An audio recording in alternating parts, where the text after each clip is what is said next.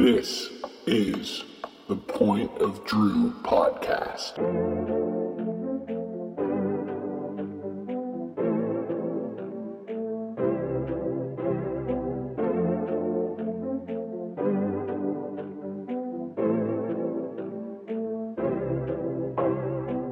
Point of Drew. We are back and we've got a special episode coming here today. It is the Point of Drew NFL Draft Special.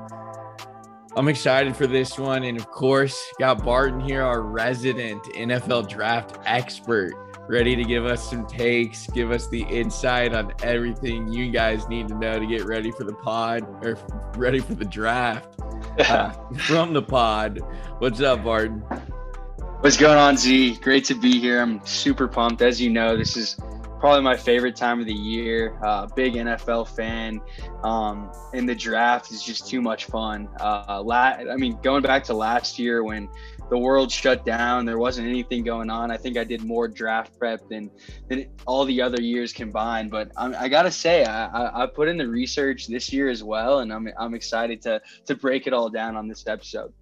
Yeah, definitely. I'm excited for this too. It seems like uh you know, really around the the time of the NFL draft last year was kind of the uh the birth of the the podcast idea for us too because we were di- Yep. deep diving the NFL draft, coming up with our own uh mock drafts, comparing them and, and just talking about it for hours. And so um you know we can kind of thank the NFL draft for this podcast now. I think that uh you know really sparked the uh sparked the idea.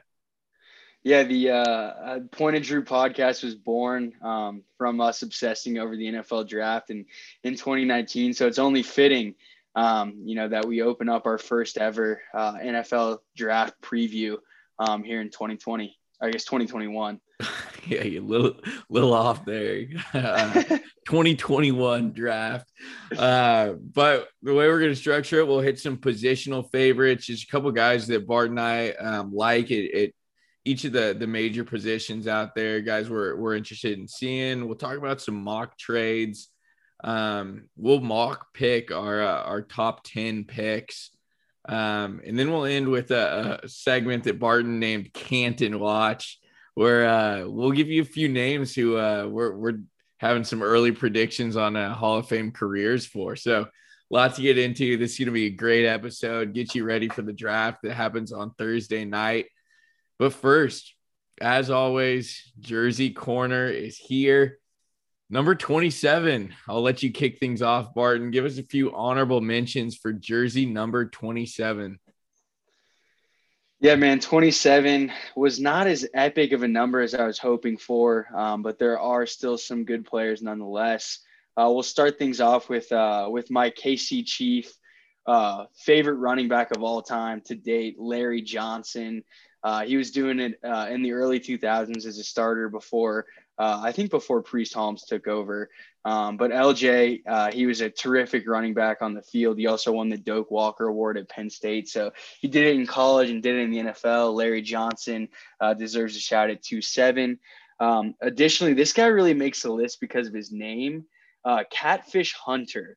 Uh, I believe he was a, a longtime pitcher in the MLB. He actually uh, was a five-time World Series champion and also won uh, the Cy Young Award once. He was a longtime Oakland Athletic.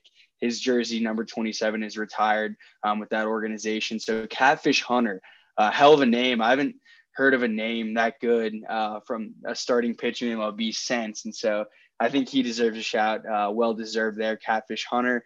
Uh, and then my final one. Uh, this guy was one of my favorite MLB players uh, to watch growing up, Vladimir Guerrero. Um, he was awesome to watch, long time uh, Toronto Blue Jay and, and uh, Los Angeles Angel. Uh, had a great career, and now his son is picking up right where he left off, hitting bombs now. Vlad Guerrero Jr. Um, so I think Vlad, the OG Vlad Guerrero, deserves a shout as well at 27. Absolutely. Some great shout outs there. I love uh, Catfish, man. Wish I had a friend named Catfish. That's a sounds like just a cool guy to be around. Uh, so some good shout outs there. Um, I'll start with uh, Vlad Guerrero on my list. Definitely one of the most fun players I watched growing up in baseball. Uh, just the fact he, he had to make this list for the fact that I have never seen him once take a, a swing where he wasn't trying to hit the ball 500 feet. and you got to love that from a baseball True. player. That's what I want to see at the plate. I want to see guys taking massive rips, trying to hit everything out of the park. Um, you know, there are videos of Vlad Guerrero swinging at balls that bounce like three feet in front of the plate, and he's still swinging out of his shoes for it. So, love that. Um, he's definitely making my list for jersey corner number 27. Uh, another shout out I've got to give Eddie George. Um, you know, was a great running back for a while. The Ohio State University Heisman Trophy winner in, in 1995. Um, came into the NFL, played for uh, Tennessee most of his career, got some um, got some uh, playing time in a few seasons with Steve McNair, and that was a pretty fun offensive duo there. Um, but Eddie George definitely a killer at the running back position. Uh, and deserves a, a shout out from me as well. So those are the two shout outs I wanted to give Vlad and Eddie George. But I'll throw it back to you now to give us your winner, the best to do it at 27. Yeah, and I, I think we might be headed the same direction on this one. Uh, my best to ever do it at 27, uh, Mike Trout. Um, ever since he got into the league back in 2011, he's been quite arguably the best best player we've seen through uh, the past decade. Uh, eight-time All-Star, three-time MVP. Um, hasn't seen much of the playoffs uh, through that stint through his career. Um, so I'm hoping he can continue to grow that career resume with some some playoff appearances and ideally some playoff wins. Uh, we haven't seen that out of the Angels yet. He might have to switch teams to to really see uh, see the see October. Um, but yeah, I got to go Mike Trout. I mean, he's been so productive both at the plate and in the field. Uh, just a terrific all around baseball player, one of the most talented baseball players I've witnessed. And um, you know, when it's all said and done, he might be one of the greats to ever do it, um, despite not having uh, a ton of postseason success. And so I got to go my best to ever do it at 27, Mike Trout. Well, I'm with you on that one. I'm going Mike Trout as well. Um, you know, pretty crazy for a guy who, like you mentioned, only played 10 seasons um, in, in the sport so far. He you know, we haven't really named a whole lot of active players, um, the winners of their respective jersey corner numbers. So Mike Trout's one of the few that's still doing it, still in his prime, and is already the best at his respective jersey number. Um, but you touched on it eight time All Star, three time MVP. He's won MVP in almost a third of the seasons he, he's played. Uh, pretty crazy stat there, but um, you know the Angels are bad. He has not seen the playoffs. He has nowhere near the the playoff resume of a lot of the greats in the sport so far. Um, but if he turns that around and can actually get the Angels further in the playoffs, uh, I think you're right when you say he's worthy of being some in some of those conversations among some of the greatest baseball players of all time still i uh, gotta have a little bit of respect for a guy who chooses to to get some money and a, a nice contract in a great city um, and, and take that ahead of winning. So little respect for trout in that area as well but i am um, going with with mike trout as the best to ever do it at 27 sounds like we're on the same page there. Yeah really a no-brainer. I mean i love vlad. Gotta love catfish um, but yeah, Mike Mike Trout's gonna bring this one home. That's the best I ever do to 27. Absolutely. That's gonna wrap it for Jersey Corner. Mike Trout, unanimous winner as the best player to ever grace number 27 jersey. We'll be right back with our NFL draft breakdown, our full preview, a lot to stay tuned in for. We'll be right back after a quick word from our friends over at Shug's Bagels. All right, Z. Let's play a little game of fact or fiction. Let's do it. Fact or fiction? Shugs has the best bagels, rolls, and wraps south of the Big Apple. Ah, facts. That is correct. One for one. Off to a hot start. Fact or fiction?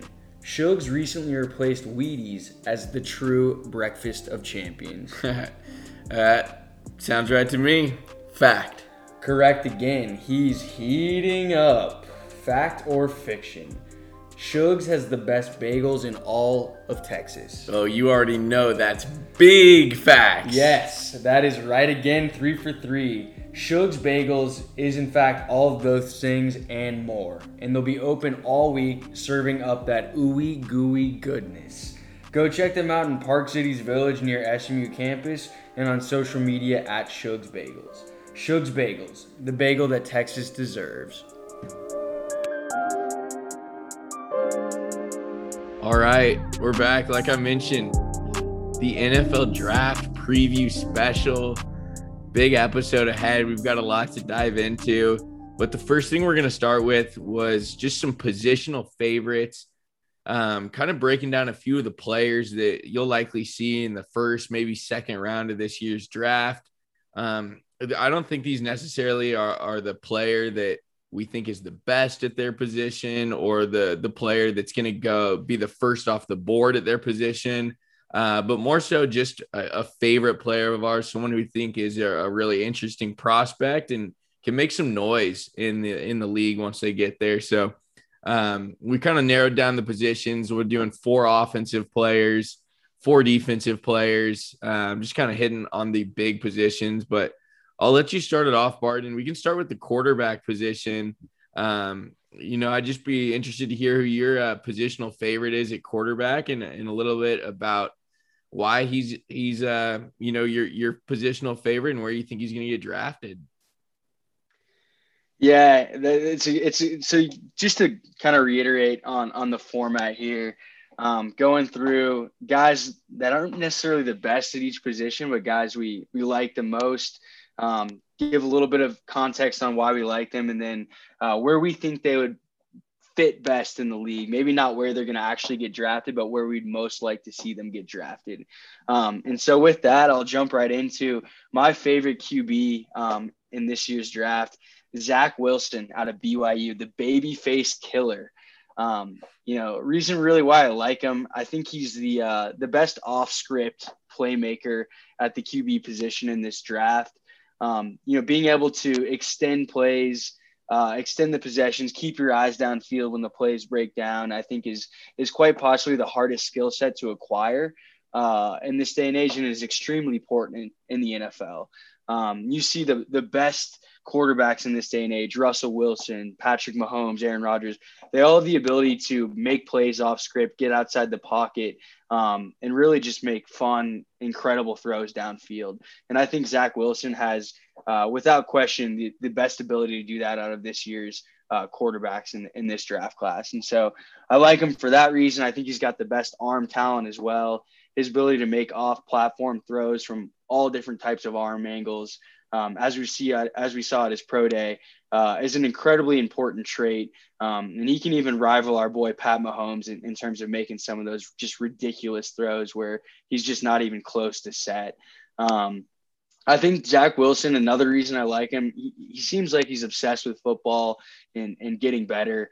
Uh, the, the draft day story that you keep hearing is he would drive 12 hours uh, to California to train on the weekends uh, with some quarterback coaches after high school games and where he was in Utah. So uh, really committed, you know, Friday night games, get in the car, spend all weekend training and then come back for, for school the next week. That's the type of commitment you want out of a, a franchise quarterback. And so, you know, those are a few reasons why I like Zach Wilson. I think he he's my favorite uh, QB coming into this draft, and really the fit where I'd love to see him get drafted is is not a place where he he likely will go, but I'd love to see him end up with the 49ers. Uh, getting paired up with Kyle Shanahan and, and his offensive mind um, would be a ton of fun to watch. Just with the skill set Zach Wilson has, the offense uh, that Kyle Shanahan could could really put him into, I think would be a perfect fit. Um, unfortunately for Zach, uh, it looks like he'll be headed to to New York, uh, barring a, a, a, crazy circumstance here, and, and play for the Jets in, in Robert Saleh, which isn't necessarily the worst case scenario. Um, you know, I think he'll take that that pick and stride and be ready to be the the franchise guy there. But um, really would have liked to see him in San Francisco and see what he could have done with uh, with Kyle Shanahan and those guys over there. Love that. That's a lot of good, uh, good insight on, on Zach Wilson. He's uh, you know, not a guy that I watched a ton of in college, but seems like everything I've heard about him is that he is that special type of talent. Has a lot of those things you were you were mentioning. uh, can make those on the run type of throws. So definitely excited for uh, for Wilson. Um, so yeah, the Mormon boy maybe head into the uh, the big lights, the bright lights in the Big Apple. I think that's probably where he's headed, unless the uh, the Jets want to do something crazy and take Justin Fields. I think there's a, a chance it could happen, and um, you know Justin Fields is my positional favorite at the quarterback position. I think he really is being slept on at this point there's some mock drafts now that, that show him slipping down even to the, the late teens, um, which is wild for, for a quarterback who just two months ago um, seemed like the clear cut number two prospect. Um, you know, was knocking off Trevor Lawrence in playoff games, was, you know, all over the place, showing off his skills. Um, you know, Justin Fields showed that he has the talent. He's got a, a good arm. He definitely has the legs to, to be a great quarterback. Um, but it seems like a lot of the league, a lot of the teams right now that are picking high in this draft are tor- turning towards some of these, you know, big bodied, pocket passing, almost safe play type of quarterbacks, aka Mac Jones. Um, but uh, you know, Justin Fields is really my favorite quarterback in this draft for, and for his sake, I hope he ends up going to a team that that really hands him the keys, lets him ball out because at this point, I want nothing more than for all of these teams that pass on him to prove, prove, uh, you know, prove him wrong. Show that he's tough. Show that he's a competitor. That he's capable of being a, an elite quarterback in this league. Mm-hmm. Um, you know, the spot I do want him to go, like I mentioned, would be New York, going number two to the Jets. Um, I think that would be a, a really awesome spot. I think it's extremely unlikely this at this point. Um, at the end of the day, I don't see him slipping down past number nine to the Broncos. Um, ultimately, if he's still on the board uh, at you know seven, eight, or nine, I could see um, either the, the Lions or the uh, Panthers willing to uh, trade trade back in the draft and have a team hop up there to get him at seven or eight, um, yeah. or the Broncos snag him if he's still on the board at nine. So Justin Fields definitely my uh, my favorite quarterback coming out in this draft. He'll be proving some people wrong. Yeah, man, I, I, I knew you're a big Justin Fields guy, and so I'm not I'm not shocked there. Uh, I am a little surprised you're wanting to to end up with the Jets. You see that as the best fit. I kind of get the logic in terms of hey, turn over the franchise and, and let him kind of be the face and and uh, you know really kind of invest in him going forward. And so hey, I, I don't know if it's going to happen, but I, I do see the logic there. So I like it. And, and speaking of Justin Fields, um, you know, he can use his legs more so than a lot of the other quarterbacks in this draft. And, um, you know, a, a, position that likes that really has to use their legs quite a bit is, is the running back position. And so let's get into kind of who you like, who's your favorite running back prospect in this draft, and uh, you know where would you like to see them picked?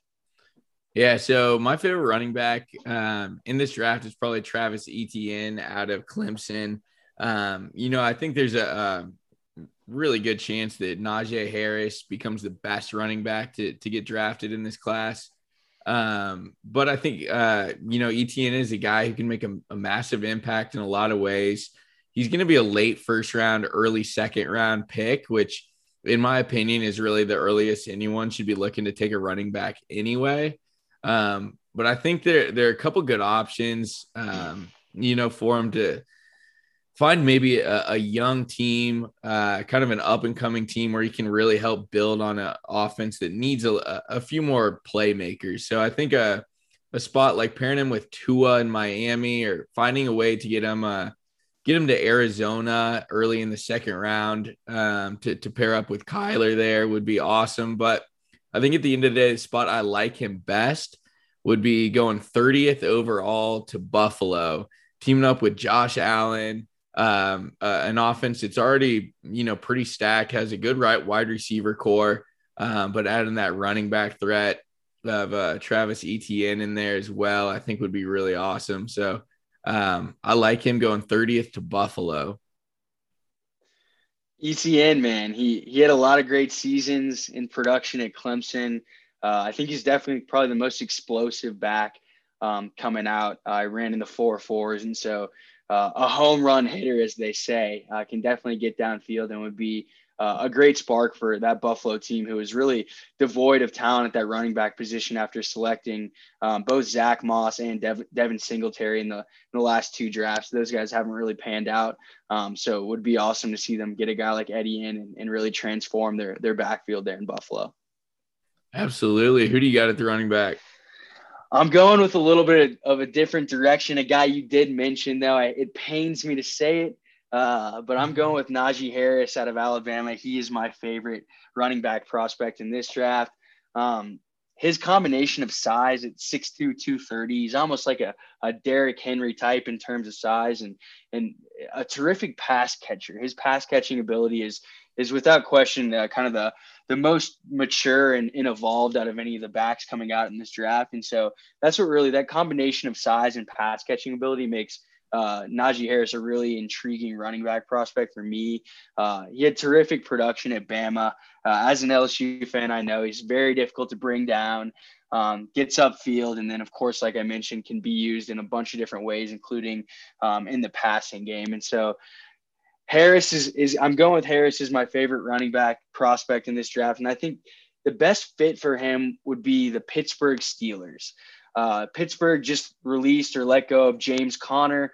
Um, and so with their starter the past two seasons gone, uh, Pittsburgh needs a reliable pass catching back for Big Ben to dump the ball off to. And I think Najee Harris is a, is a perfect fit to come in there and um, you know be a guy who doesn't turn the ball over, who can they can use in the passing game um, and really get a lot out of it the running back position. Yeah, I really love that uh, Pittsburgh pick there. I think uh, running back's position that they could use some help in, and that'd be a that'd be a great pick for for the Steelers. So next up, we'll move into uh, what we call the wide receiver slash tight end position, kind of a combo. Just we'll call it pass catchers. Um, so I'll throw it to you first on this one. Who's your favorite pass catcher in this year's draft?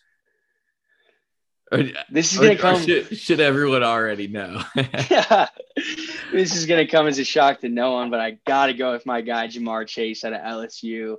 Um, yes, he did sit out the uh, this past season in 2020, but his 2019 season alone should should get him the look there. Um, you know, he really the reason I like him is he's got some elite traits. Uh, as you saw at his uh, pro day, he's got great burst.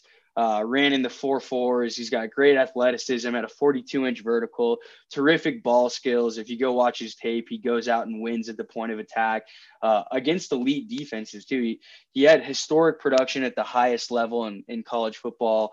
Um, in that 2019 season, he led the nation in both receiving yards and touchdowns. Uh, you know, he had the, uh, the, the really the fortunate um, circumstance of being paired up with Joe Burrow uh, back in 2019 at LSU.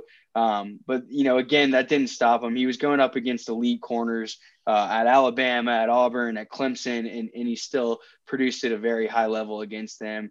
Uh, the guy's got an alpha attitude. He's not afraid to go up against anyone and do it on the biggest stage. You saw him haul in two massive touchdown receptions in that Natty title game back in 2019 against Clemson. So uh, he's not afraid of the spotlight. He's not afraid to go up against elite competition. Um, and it's going to come as a surprise to no one as well. I like him. His best fit is to be reunited with his old pal, Joe Burrow. I'd love to see the Bengals draft Ja'Marr Chase fifth overall um, and reunite him with uh, with Joe Burrow as you know they were one of the most exciting and productive quarterback wide receiver receiver duos in college football history, and so reuniting them in Cincinnati and Paul Brown Stadium, nothing would make me happier. So I got uh, Ja'Marr Chase is my favorite receiver, and I would love to see him headed to Cincinnati. Love that one, and pretty obvious knew you were going that direction with it. Uh, Ja'Marr Chase has been your guy for a while now, so uh, would be really fun to see him back with Burrow, balling, and, and Cincy. Um, so great pick there. Um, I uh, I'm sticking in the SEC for this one as well. Going with Kyle Pitts, tight end um, from Florida, and you know, really, there aren't enough great things to be said about Kyle Pitts. I know uh, you're really our, our college football expert here on the podcast. I don't watch quite as much college football as you, but when I saw Kyle Pitts, um, you know, the first thing I thought is like, who in the world is this dude? Because he looks legit. Um, last season at Florida definitely proved to be one of the most dynamic offensive talents in college football.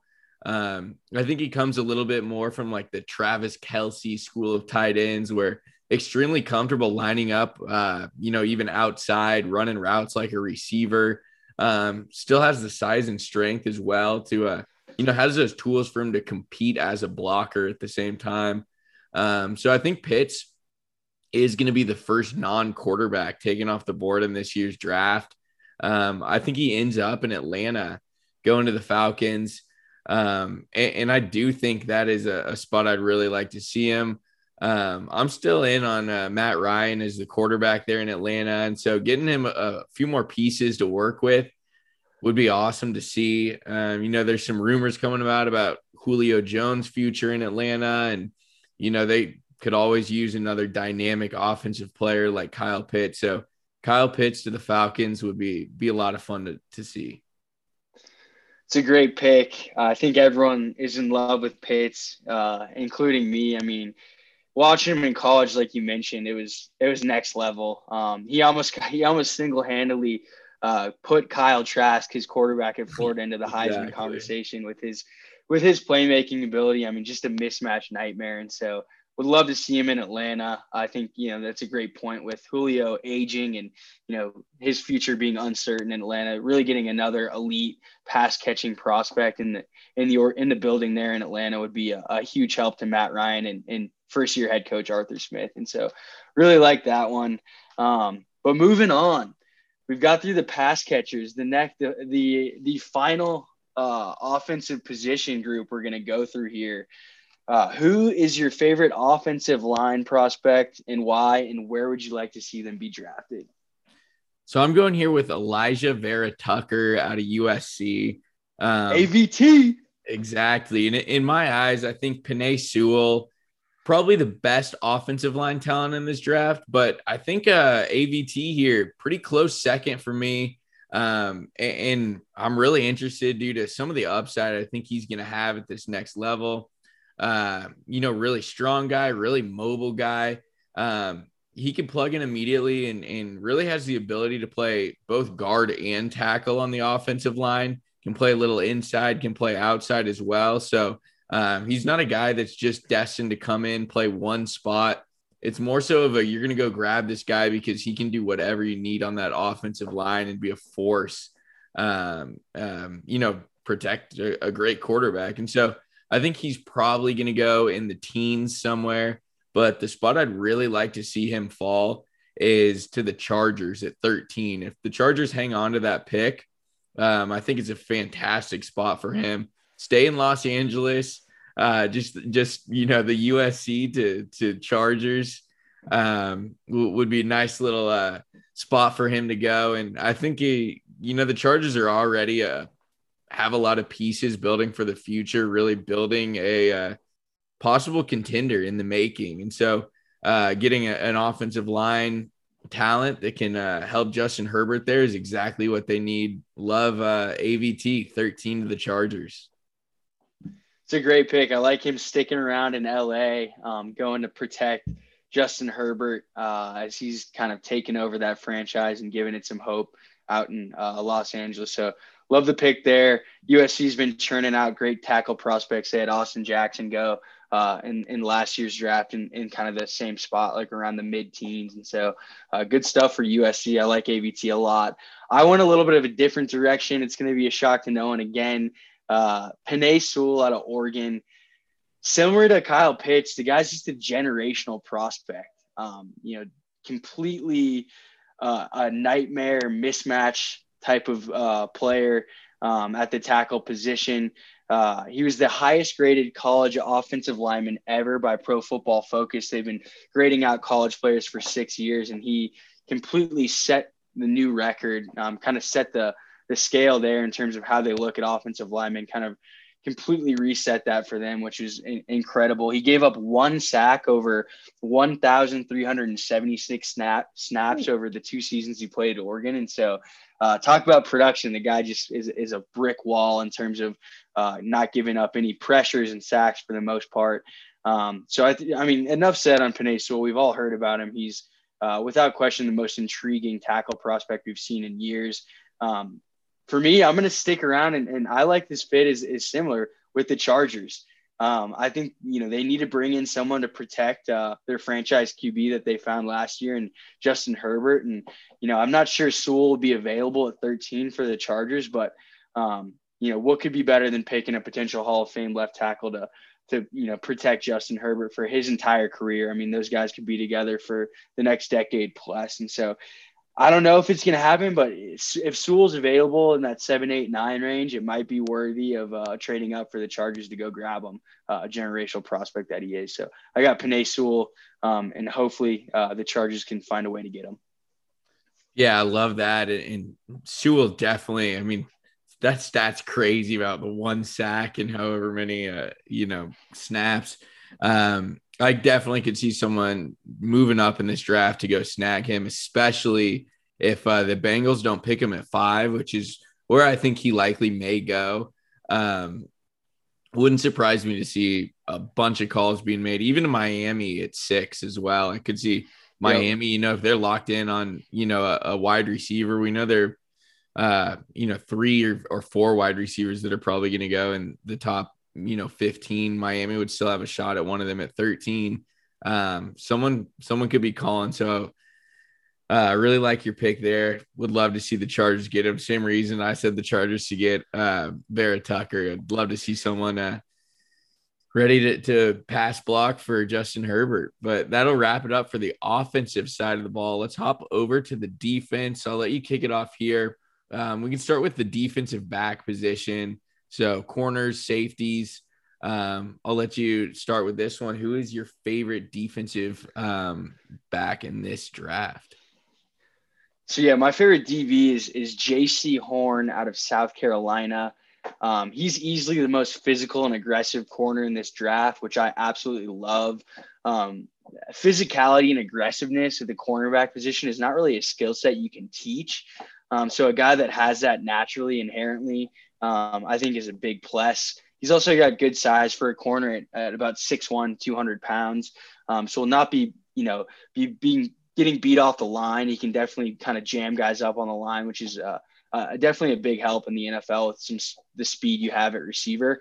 Um, he also, I mean, from a production standpoint, he played in the SEC in South Carolina. He held up well against top the top tier pass catchers in that conference, the likes of uh, Kyle Pitts, Ja'Marr Chase, et cetera. And so he, he's got the uh, the chops to really hold up against some some elite talent. And of course, he's got NFL pedigree. He's the son of Joe Horn, the longtime Saints receiver. Um, I can't wait for for JC to get drafted, pull off a pick six, and uh, go celebrate like his dad did by pulling a cell phone out of uh, out of the uh, field goal post uh, covering there. And so I'm excited for that. But um, Jaycee Horn's my favorite prospect at the defensive back position. Uh, in terms of a fit, I, I, would like to see him end up in either Chicago or Arizona.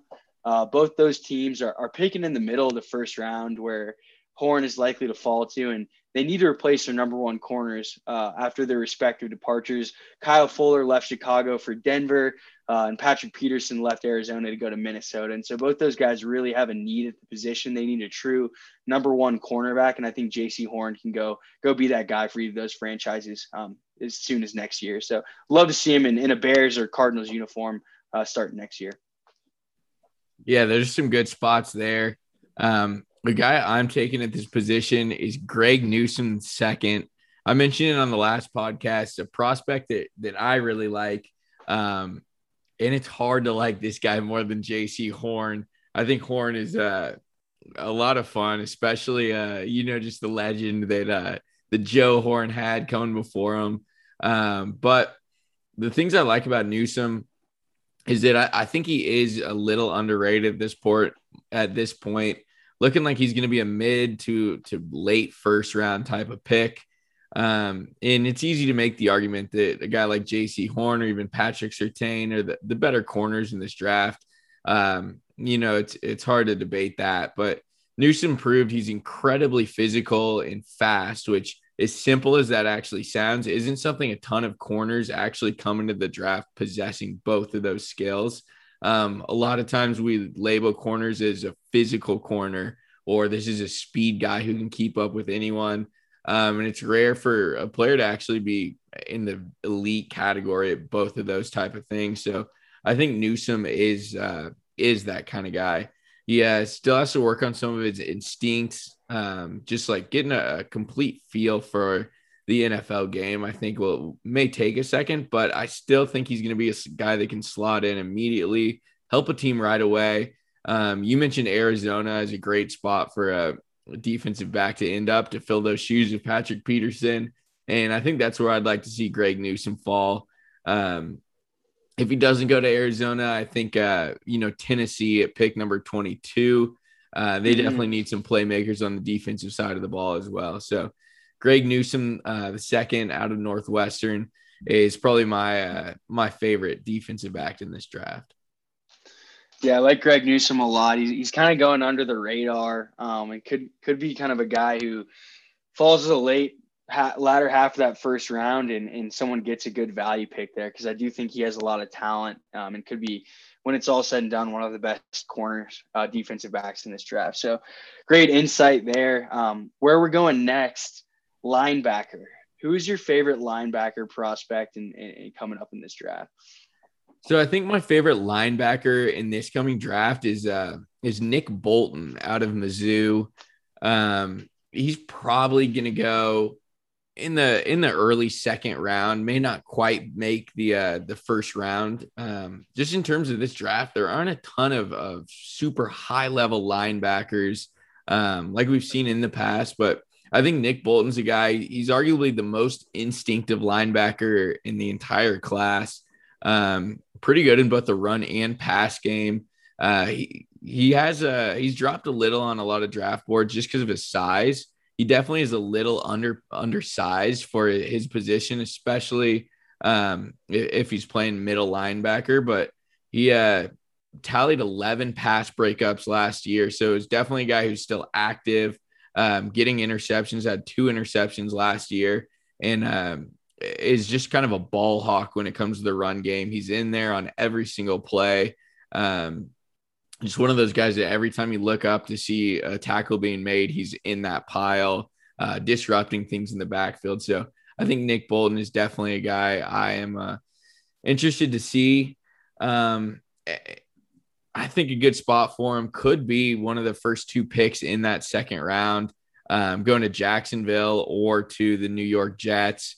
Um, those are teams that are obviously going to be eyeing quarterbacks in the first round, looking to uh, kind of revamp their offenses, but could use another piece on the defensive side of the ball as well. So um, I think that's it, at the end of the day where I could see him going.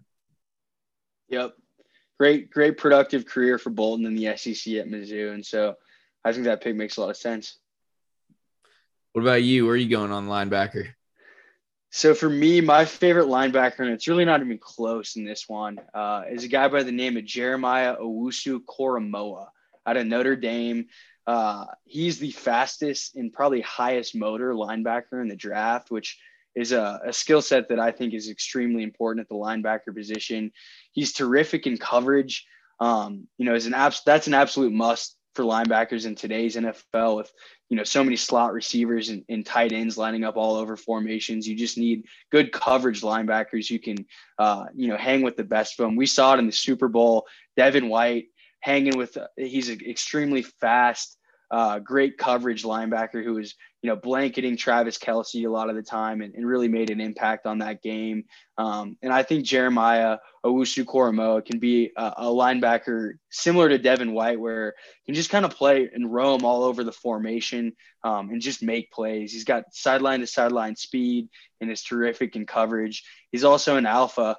Uh, vocal leader on the defense, gets his guys fired up, can really be the leader uh, of a defense there. And so um, I really like him. Yeah, he's by far, he's far and away my favorite linebacker prospect coming into this draft. And in terms of fit, I like him headed to uh, the Washington Redskins.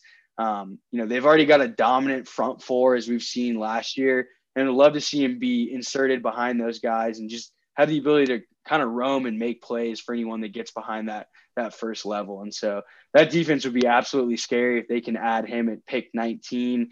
Uh, he's also from just south of DC, so it'd be a little bit of a homecoming uh, for the young fella. Uh, but love to see Jeremiah Owusu Koramoah uh, headed to Washington would be a, a, lot of fun. That would be a fun pick there uh, for Washington in that first round. But we got two more positions to get to on the defensive side of the ball. We've got edge rushers and defensive linemen. But I'll let you start with the edge rusher here. Um, give us your your favorite edge rusher in this draft and uh, why you like him. Yeah, and so I, mentioned this guy on the last podcast. Uh, he's flying a little bit under the radar, but I think he has a chance to be uh, the best edge rusher in the class. A guy by the name of Joseph Ossai out of Texas. Um, he's got maybe the best motor out of any edge rusher in the draft. It's exactly what I want out of edge rushers too. Relentless motors, guys who never stop running, uh, make plays after the play seems like it's over.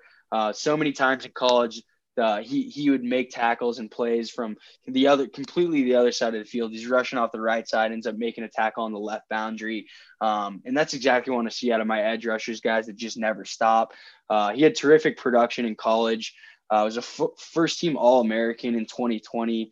Uh, was third in the nation in tackles for loss with 16.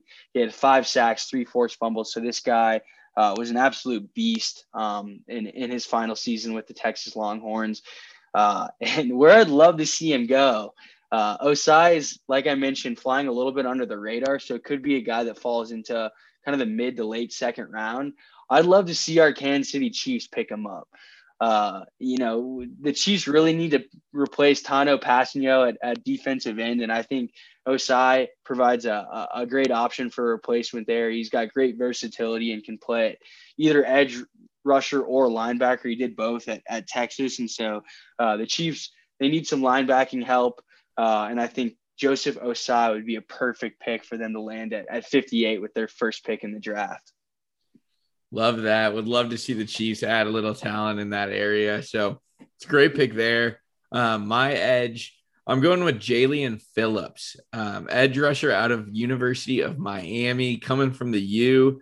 Um, but what I really love about this guy is his incredible story. So he was the number one recruit coming out of high school and uh, originally went to UCLA. Um, mm-hmm. His freshman year, he was involved in a moped accident that actually uh, ended it required surgery on both of his wrists, kept him sidelined oh, for a season. Um, once he came back the the following season, ended up getting three concussions. The doctors um, medically sidelined him for the rest of the season, and he just thought it was best, you know, after those injuries to get a new start, enter the transfer portal, went to Miami, had to sit out an entire season because of his uh, transfer. Um, and wasn't even slotted to be their starter this year. Uh, but the man up in front of him ended up uh, having to sit out due to COVID reasons for the season, giving Jaelan Phillips a chance to come in and shine, and he did. Um, and really just thrived in that role at Miami. Was a killer pass rusher. Um, so I'm just excited to, for his story to see what he's been through. I mean, the craziness of a moped accident, the transfers, the um, you know, getting to be the starter because of crazy circumstances. But um, excited to see what he can do. I think uh, a really good spot for him would be going 11 to the Giants. Um, I don't, at the end of the day, see him getting drafted that high. I think it would be a great fit. I think another realistic spot for him would be going to the Miami Dolphins at 18. Um, I mm-hmm. think both of those teams could really use a guy like him. Um, to come in and, and really step up the defensive side, defensive presence um, for those two teams. Yeah, I love that one. Phillips, tantalizing prospect with an even crazier story. Um, so I think he'd be a great fit uh, in Miami, sticking sticking around in, in South Beach. Um, could provide a lot of upside for that that Dolphins defensive line and, and Brian Flores on that defensive side of the ball. Absolutely. Well, I'll let you take it away for this last one. The uh, defensive line, last position we're hitting on here. Who is your uh, your favorite defensive line? Well, as you know, the defensive linemen also referred to as the big uglies. So, uh, in in big ugly fashion, I got to go with the guy from Iowa uh, by the name of Daviyon Nixon. Um, he's a little bit under the radar in terms of uh, uh being a high top top tier prospect. Um, but he had great production in college. I mean, he was a first team All American in 2020 uh, at Iowa. He won Defensive Player of the Year in the, in the Big Ten, and so uh, actually really kind of balled out in, in, the 2020 season. He doesn't have the size and the upside of a, of a guy like Christian Barmore, who's the he's the kind of the favorite out of the defensive linemen in this this draft. But um, from what I've heard, he's more coachable and hardworking, and so that's what I like to hear. Um, a guy can come in and put in the work and, and really respond positively to coaching. Um, so I got Daviyon Nixon out of Iowa. I'd love to see him. Uh, he's likely a second round guy, so uh, would love to see him kind of float towards the end of the round and end up being a steal for a team with uh, really a need on the defensive interior, like the Cleveland Browns or the, the Green Bay Packers. Um, but I got Daviyon Nixon out of Iowa. Who you got uh, in terms of the big uglies on the interior defensive line? So I'm going with a guy you mentioned is probably the favorite on the defensive line, and that's gonna be Christian Barmore. He is a massive human, um, clocking mm-hmm. in at the, the combines with 6'4, 310. The dude is ripped. he can move too, but what do we expect? This is our typical Alabama prospect these type of days, but uh, he got the job done in college too. He was named the college football playoff championship game defensive MVP. Um, came up big. He had uh, five tackles, two of them being for a loss. Had a sack as well, um, but was in there on, on, every play, just disrupting things. Um, and I think he can translate that to the the program. He can be that kind of impact player on the next level too.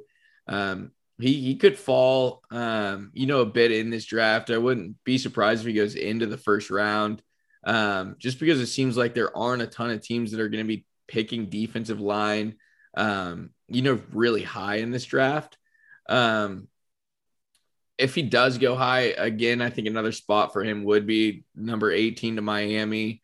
Um, you know, being that second pick that Miami has in the first round, wouldn't surprise me if they go offense with that their their first pick, maybe look to add a receiver there, then switch up gears, go defensive line with that second pick. So uh, Barmore to Miami, I think, is another spot where we could likely see him ending up.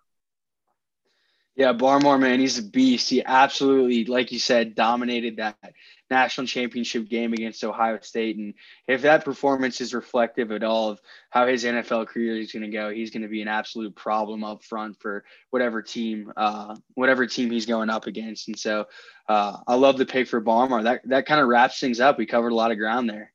Yeah, definitely. That's a good little segment. Give you guys, I mean, that's 16 names right there, and that's probably half of the players that we're going to see get drafted in the first round, or at least in uh, you know, the first two rounds or so. So uh, hope that gave you guys all some insight into some of the players you'll be hearing getting announced on Thursday night. We're moving into some of our favorite trades that we could see happening on draft night. We're going to call this the trade corner. And, uh, you know, really the way I wanted to hit on it here is, is just look at some teams that could be moving around, making some moves, making some trades in this first round um, really, in most drafts, particular ones um, like this year's with depth at the quarterback position, we tend to see teams trade up into the top 10, secure guys at the top of their draft board. Um, and, and, you know, really, that's something we see year after year. But um, I'd love for you to just hit on some of these trends we've seen in the recent in recent history regarding the trades on draft day. And what do you think we might see happen this year? Yeah. So there has been some kind of distinct um, trends we've seen in, in, the past 20 years or so regarding uh, draft day trades. Um, you know, most teams are trading up for specific positions. Um, quarterback being the most popular one of them, um, but there's also a couple other positions that teams have traded up for in, in recent years. Um, those would include wide receiver uh, and edge rusher as well. We know it's really hard in free agency to secure a, a, a tier one top level wide receiver, uh, as well as a quarterback and as well as a, a, pass rushers that are hard to come by. And you know, some just some context on those trends. You know, quarterback, of course, there's some notable teams trading up, like the Chiefs, our Chiefs back in 2017, trading up 17 spots to get Patrick Mahomes at 10th overall. We also saw the New York Jets uh, trade up three spots in 2018 to get their guy Sam Darnold third overall. Unfortunately, that one uh, didn't work out as planned. Um, in terms of the wide receivers, we saw the Bills trade up five spots back in 2014 to get wide receiver Sammy Watkins at fourth overall. So, um, you know, there have been some teams trading up into that top 10 to secure a wide receiver that they can they see as game changing. Unfortunately, Sammy Watkins wasn't that guy, um, but a guy who was that guy was Julio Jones. Um, the Falcons back in 2011 traded up 20 spots to get Julio Jones sixth overall. So as you see there, teams will trade up if they have a guy, if they've identified a receiver to be a, a franchise altering type player like Julio Jones has been for the Falcons. Um, and then in terms of edge rushers, uh, you know, you haven't seen it as much as maybe QB and wide receiver, but um, the Bears did it back in 2016 when they traded up three spots to get Leonard Floyd, uh, ninth overall. So get moving up from 12 to nine inside that top 10 to grab uh, a guy they thought could be a, a real game changer, pass rusher. Um, and the Dolphins also back in 2013 traded up nine spots to third overall to get Dion Jordan uh, at pass rusher, who I don't think ended up very well. I, I don't even know the guy. Um, but those are just some examples of, of teams who made some draft day trades to go get um, some really coveted positions in the NFL who you really have to to get on draft day. It's much harder to secure during free agency. Definitely. I get where you're coming from, but it seems like this year's a little different, just given the, the depth at the wide receiver position and, and the lack of, uh, you know, elite edge rusher prospects in this draft kind of seems like the most likely trades this year are going to involve teams looking to make a big push for the leftover quarterbacks. Seems like um, you know we we pretty much know who's going number one and two, um, and Trevor Lawrence and Zach Wilson. But there, there's that whole group of quarterbacks that are kind of in that next tier with Trey Lance, Justin Fields, maybe Mac Jones slipping in there as well. So would love to hear kind of where you think uh, these QBs might land based on the teams in some of these likely trade scenarios where teams could be jumping up to trade up and grab one of these quarterbacks. Yep, and, and you're exactly right. Uh, with how deep the wide receiver class is this year, I don't really see any teams moving up uh, into the top 10, forfeiting a lot of draft capital to get a wide receiver. Um, and there's not really an edge rusher that warrants a top 10 pick uh, in my mind. And so you're exactly right. The QBs uh, will be will be involved in these trades that will happen on draft day if they do happen. And so a few a few potential trades that I could see potentially going down here. Um, you know, there's a few candidates uh, outside the top ten who are in need of a quarterback that I could see drafting up. Uh, one of those teams being the Patriots at 15. Uh, they have yet to find a long term answer after Tom Brady departed New England. Um, and so they could be looking to move into the top 10 uh, and secure a guy like Trey Lance or Justin Fields. Um, I could also see the, the Chicago Bears, um, who are picking 20th, uh, you know, package together some some draft picks and move up into the top 10 uh, to go get their guy. It doesn't seem like they have a long term answer at the position. Um, with Mitch Trubisky, that experiment did not work, and, and Andy Dalton looking like more of a temporary solution. Um, you know, the teams that may trade down, the teams that are in that the, the top 10, uh, who likely aren't looking for a quarterback who could be good trade partners for the Patriots or the Bears. Um, teams like the Lions at seven. Uh, you know, it seems like they're in more of an organizational reset right now. Um, they have Jared Goff, who may not be a long term answer, but it seems like they're looking to just maybe trade back, acquire as much draft capital as possible, um, and really use that to, to kind of um, uh, direct the organization going forward. Uh, another team that I could see trading back in the top 10 is the Cowboys. They have the 10th pick. Um, and if there are, you know, one, maybe two quarterbacks left on the board at that point, I could see a lot of teams, the Patriots, the Bears, even potentially the Washington football team, uh, wanting to move up uh, to that 10 spot and pick whoever is left over at quarterback uh, to find their um, future franchise guy. Um, and so those are a couple teams that I could see potentially trading out. Uh, could see some potential trades there. Maybe the Lions and the Patriots swap. We know they have those franchises have history. Uh, the Cowboys could potentially move back with either the Bears or the, the, Washington football team as well. There is one besides the QBs. I know we mentioned that it's likely the teams moving up will, will be in search of a QB.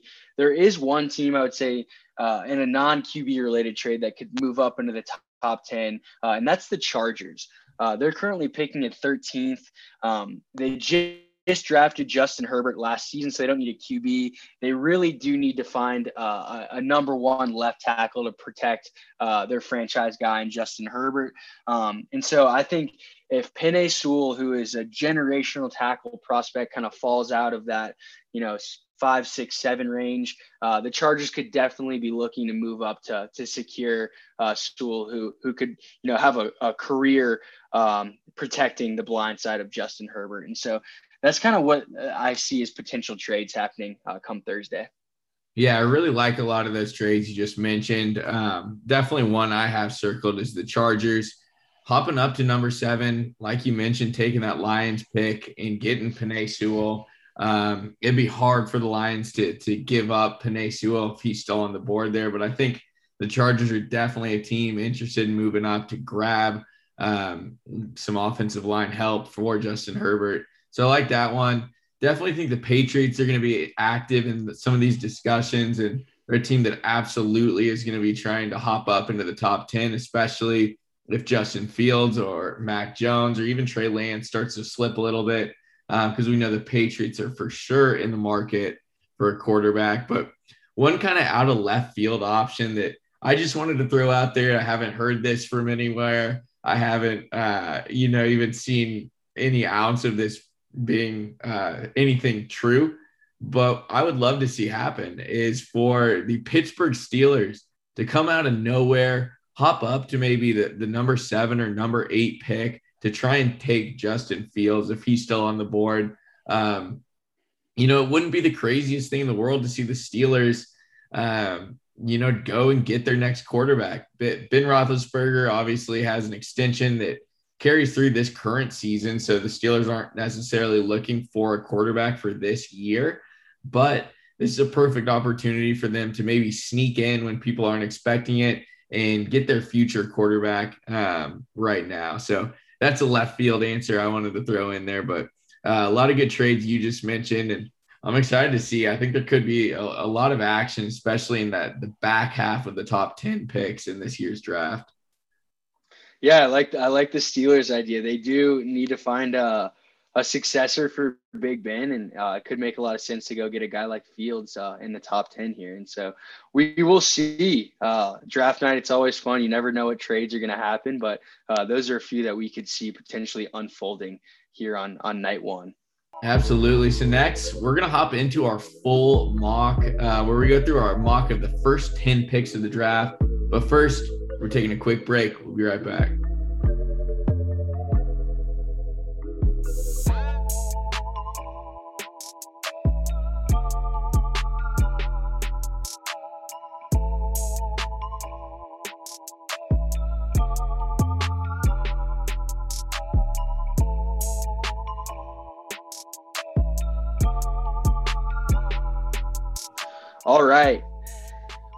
Z, let's go through our mock top 10 predictions here. I know you got some good good uh good picks ahead of us here. I, I do as well. So let's just run through it. We'll go each deliver each uh, uh a pick 1 through 10. Uh let's start with you. All right, yeah. Well, I think there's there's probably a good chance we can knock out 1 and 2 um together. Yeah. We we don't have to spend much time on those. I think uh number 1 to Jacksonville Trevor Lawrence seemed like he is pretty much done everything except sign on the dotted line to make it become official. Um, but you know, there's nothing in the world that indicates that Trevor Lawrence isn't going number one to Jacksonville. Um, and then second to New York. Seems like Zach Wilson has pretty much become the the only target on the Jets big board now. Seems like he's a slot in for number two. So um, you know, one and two, Trevor Lawrence, Zach Wilson. I'm assuming you have the same thing on your board. Yep. Just like everyone else, Trevor Lawrence going one to the Jaguars and, and Zach Wilson going two to the New York Jets. Cool. I'll pick it up at three then. And, and I think three is where things start to get a little bit more interesting. Um, the San Francisco 49ers have the third pick in the draft. There's been a lot of rumors coming out this week that, you know, they've really narrowed their search down to Mac Jones and Trey Lance, and it's going to be between one of those two guys. Um, you know, there's also some thinking that maybe they're they're doing that to um, you know, diminish some of Justin Fields' value in case uh, you know, there's a play or another trade in the works of some sort. I don't know what the deal is there, but at the end of the day, in my mock draft, I'm going to go ahead and say that the San Francisco 49ers with the third pick are taking Mac Jones out of Bama. Yep, that's uh, that's the popular pick. He's the odds-on favorite at this point. It seems like that's Mac Jones is really Kyle Shanahan's guy. Um, so that, that that makes a lot of sense at three for the 49ers. I'm gonna go a little bit of a different direction. I uh, I think Shanahan's been throwing out smoke screens really kind of for the last month or so, um, just in kind of being coy about who they might pick. It seems like they've jumped around all over the place. One day Jones is the favorite, and the next the rumor comes out and Fields jumps to be the favorite, and then all of a sudden now Trey Lance is getting a lot of uh, a lot of you know steam in terms of how he might be the pick at three for them. Um, from what I've heard, the 49ers personnel department really, really likes Trey Lance. And I think they can kind of convince Shanahan, you know, hey, this is a guy that we can bring in, have him sit behind Garoppolo for a little bit, um, and then come in and be our franchise guy. And so I'm going with Trey Lance at three for the 49ers. Um, I think he's a he's a great pick there and, and could be a, a, the future of their franchise. Yeah, that's definitely uh, some good reason you have there, some good logic. I think it is going to be Shanahan's pick at the end of the day. So we'll see if he wants to cooperate with the uh, rest yeah. of the brain trust there in San Francisco. And like Shanahan said earlier this week, we don't even know who's going to be alive on Sunday. So uh, it's not worth even thinking about who they're going to take in the draft. Uh, but moving on to the number four pick. Um, this is kind of the, the first pick we've said where we could see some action happening on draft night in terms of a trade. But I think Atlanta is going to hold on to the number four pick and pick the guy that I talked about earlier is my favorite tight end in this draft. I think the first position player other than a quarterback coming off the board is Kyle Pitts out of Florida. He's going to be added to the uh, Atlanta Falcons. I think could really make some noise on that offense. So Kyle Pitts going four to Atlanta. Yep, and in this pick, like you mentioned, it's a lot of a lot of conversation about what are the Falcons going to do? Are they going to take a QB here? Are they going to trade back, or are they going to take a position player? And I'm to agree. I'm to agree with you here. I think they're to take the best player available uh, in the draft at number four. Um, they're going with Kyle Pitts out of Florida. I think it's just too hard to pass up. Uh, they're to get a lot of good offers to trade back, but I think they go with what they know and, and, take the best player available. They're not getting anyone better than Kyle Pitts. And so the Falcons, I think they go with him at four. Yeah, that'd be a great pick for Atlanta. Moving on to number five, the Cincinnati Bengals. This is where I think it gets really interesting. I think there's two ways they can go. I think there's a fun pick and a right pick. And I think at the end of the day, the Cincinnati Bengals are going to have to make the right pick. The right pick here is Penei Sewell, offensive line out of Oregon. You hit a, a, on him earlier, talking about all the things, some of the incredible numbers, the highest ranked in Pro Football Focus. So, um, you know, I even just seeing pictures. I saw a picture the other day of uh, Joe Burrow's, you know, eight inch scar on his knee, and you think, okay, damn, they got to protect this guy. He's shown flashes of being the franchise quarterback, a guy that could really be one of the faces of the league at the quarterback position. You need to get some players in there that can protect him right away. Get the best guy in this draft that protects the quarterback. That's Penei Sewell.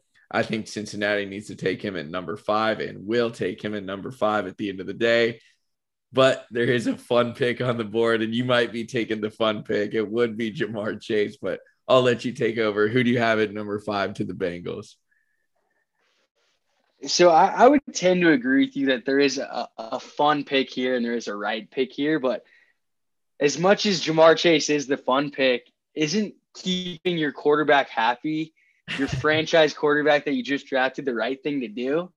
Um, and so, yes, of course, I'm going with the fun pick here. I think the Bengals can't pass up on reuniting Ja'Marr Chase with um, with Joe Burrow. I think it's very important uh, to keep your quarterback happy, a guy that is the face of your franchise. And uh, yes, protecting him matters a lot, but uh, Joe Burrow, uh, he's a pretty cavalier dude.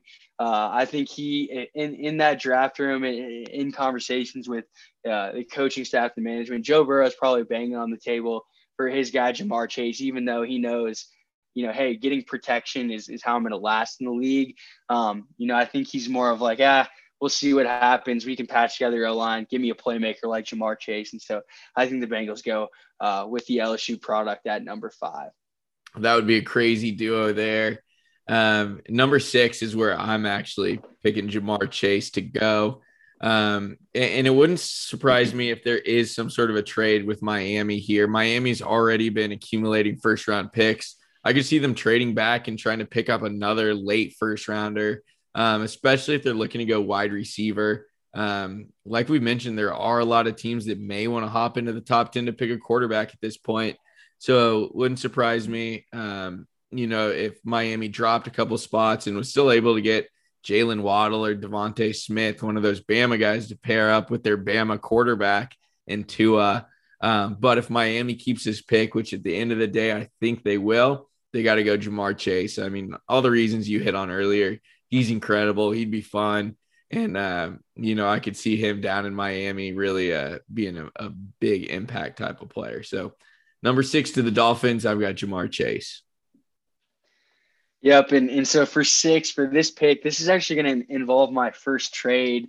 Like you hit on, the Dolphins, their mo in recent draft years has been, hey, let's trade back, accumulate more draft capital, and I think, uh, you know, with their pick at six, it's a great opportunity to do so with uh, a few quarterbacks left on the board.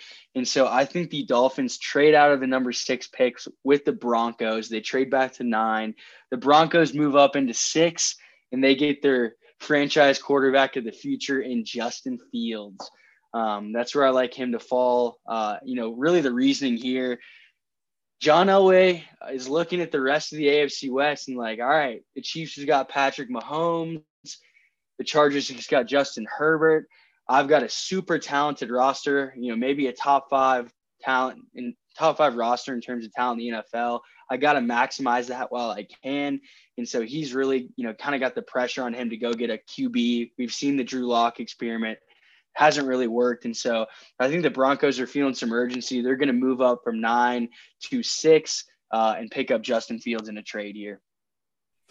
It's a great pick there. Um, would be fun to see to see Fields in that position. Um, moving on to number seven here the Detroit Lions own this pick right now.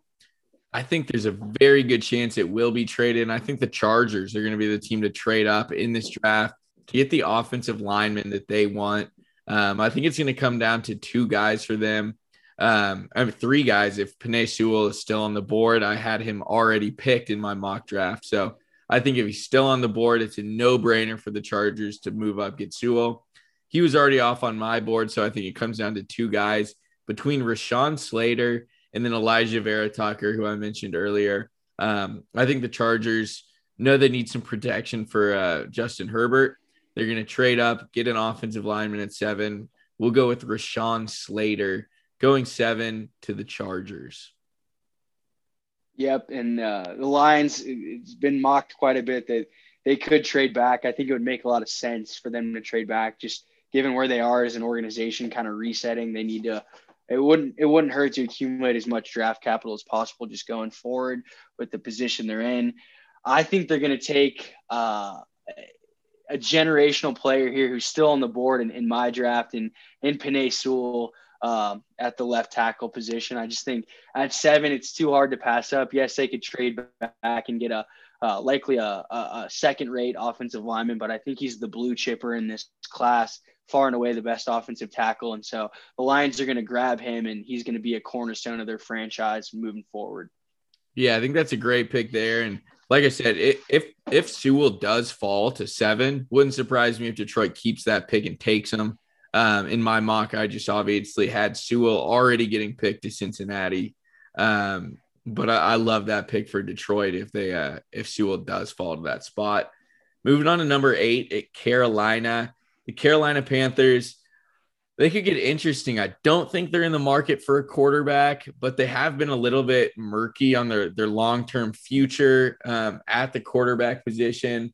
Obviously, just got Sam Darnold on the roster and uh, did sign him for an extension through next season, but it's still to be determined if he's actually a guy they want. I think Carolina is going to stay away from the quarterback position this year while they figure out what they need to do for their future. Um, and I think the first area they're going to turn to is the defensive side of the ball. I think they're going Patrick Surtain, the uh, cornerback out of Alabama. I think he's a, a, safe pick at number eight. He's a guy who's going to be a really good corner right away and uh, definitely a positional need in Carolina as well. Yep. That's a that's a good pick. Anyone who ends up with uh, with Surtain is is in is, is in good hands at the cornerback position. Uh, the Panthers, I have them going a little bit of a different direction. There's been a lot of talk about them sticking around and maybe grabbing another quarterback. Uh, with the top four quarterbacks being off the board here, I think they they go offensive line. They've had in the past eight seasons, they've had eight different starters at left tackle. And so, really looking for uh, some consistency at that position. And I think they're going to get a great guy and, and Rashawn Slater at a Northwestern to, to kind of fill that void um, and be their starting left tackle going forward. And so, I have the Panthers picking Rashawn Slater at eight. Like that pick. Like I said, I think Slater is uh, definitely a guy who could go in the top 10. Um, so moving on, number nine, the Denver Broncos. You had them trading up in this draft to grab Justin Fields. In my mock, I have Justin Fields dropping down to them at number nine. Um, I don't think that they're going to have to go up and get him. I think Justin Fields is going to be on the board for him, and it's going to be the right pick for all the reasons you mentioned. I think Denver needs to finally get a quarterback right in the draft. And I think this is the year they could do it. If Justin Fields falls in their lap, there is no way they pass up on him at number nine. Yep. So we both got the Broncos uh, ending up with Justin Fields. I like it. Uh, I had this involving a trade. So the Broncos moved up to six. The Dolphins moved back to nine. Uh, I think the Dolphins can move back to nine and still get a player uh, that they really covet in DeVonta Smith, uh, the wide receiver out of Alabama, reuniting him with his college teammate in Tua uh, Tagovailoa uh, in Miami. I think you know a lot of people are are high on DeVonta Smith. I'm one of them. I think he's a, an elite player uh, with a, who produced at an elite level in college, and you know reuniting him uh, in Miami with Tua, I think could lead to great things. So I have the Dolphins trading back, acquiring some more draft capital, and getting their guy DeVonta Smith uh, at number nine.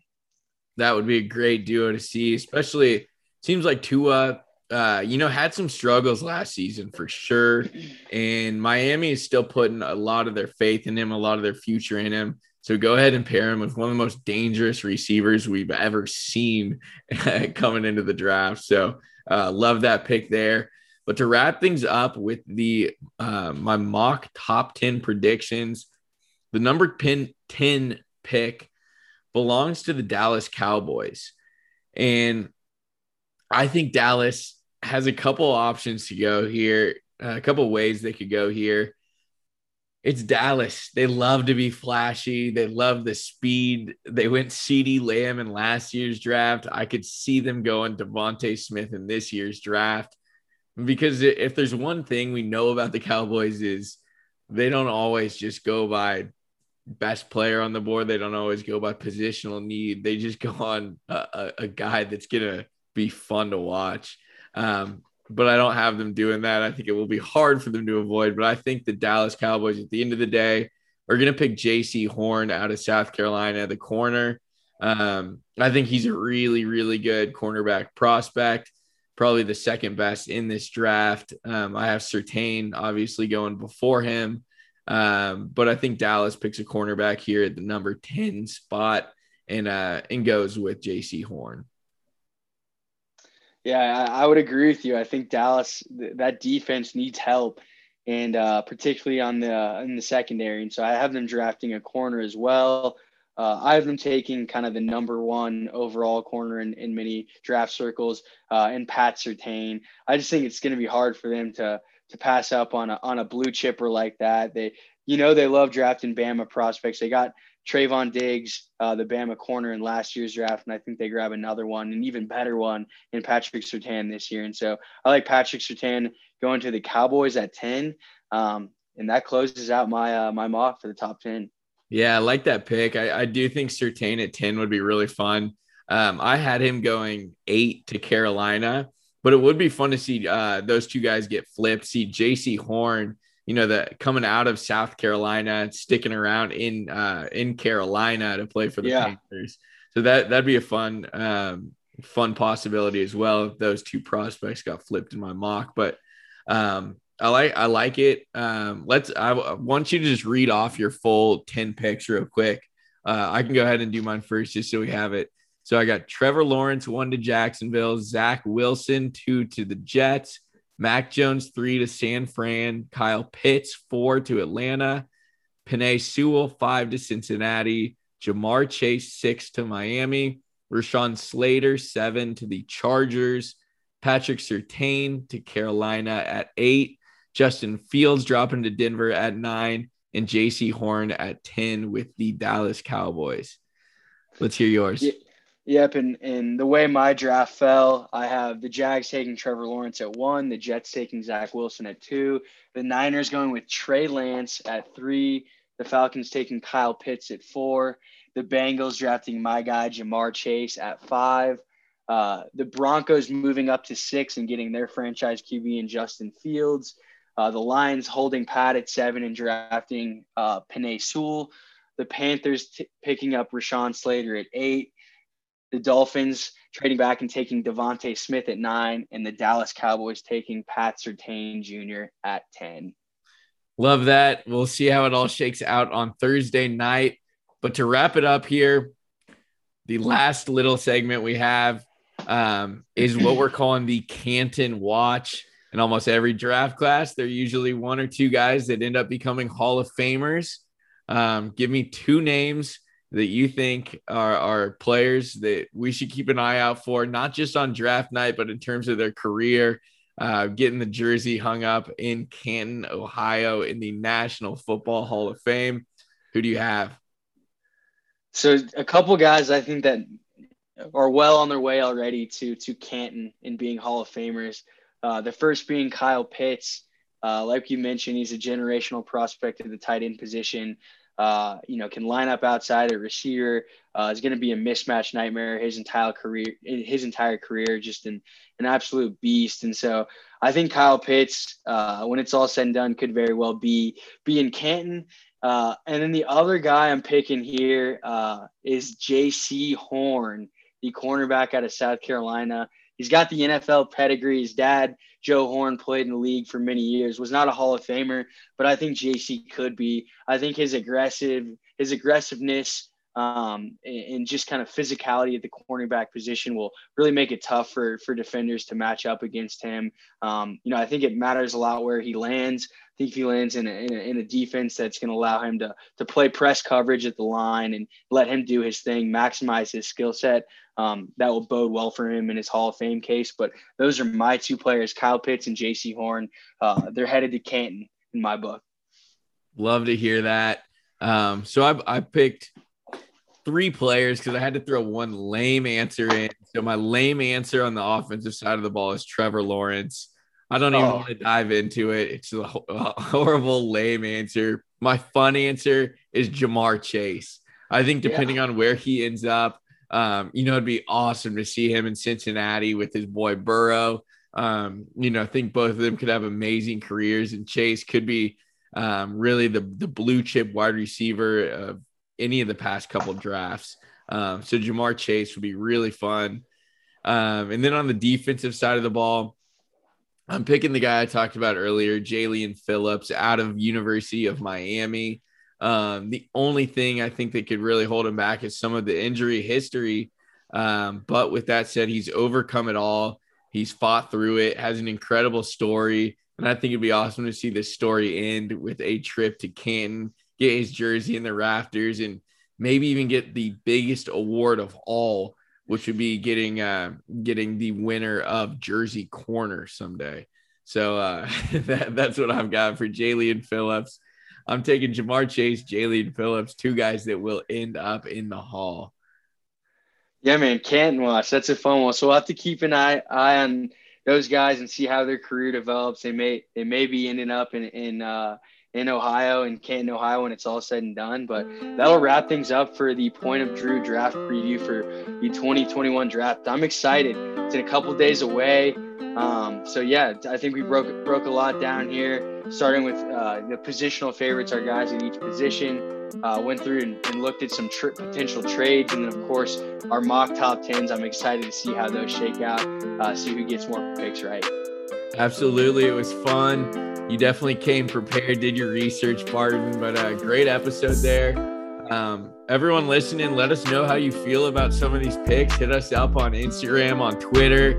Uh, we want to hear your hot takes as well. So fire them off to us.